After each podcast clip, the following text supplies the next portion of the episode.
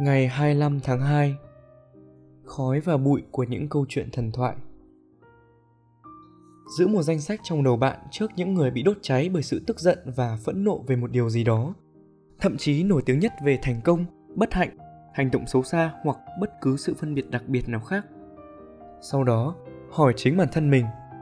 làm thế nào để tập luyện? Khói và bụi,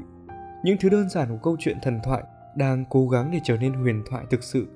từ Marcus Aurelius, cuốn Meditations. Trong các tác phẩm của Marcus Aurelius, ông liên tục chỉ ra tại sao các vị hoàng đế xuất hiện trước ông hầu như không được nhớ đến dù chỉ vài năm sau đó. Đối với ông, điều này nhắc nhở rằng dù cho các vị hoàng đế có chinh phục được nhiều đến đâu, dù cho họ có áp đặt ý chí của mình lên toàn thế giới nhiều đến đâu đi chăng nữa, nó cũng giống như việc xây một lâu đài cát vậy sẽ sớm bị xóa sạch bởi những cơn gió theo thời gian. Điều tương tự cũng xảy ra với những người bị đẩy lên cao bởi sự ghét bỏ, tức giận, nỗi ám ảnh hay cầu toàn. Marcus thích chỉ ra rằng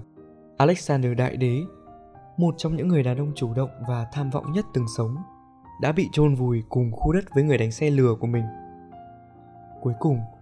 tất cả chúng ta rồi cũng sẽ trở về với cát bụi và dần trở nên bị lãng quên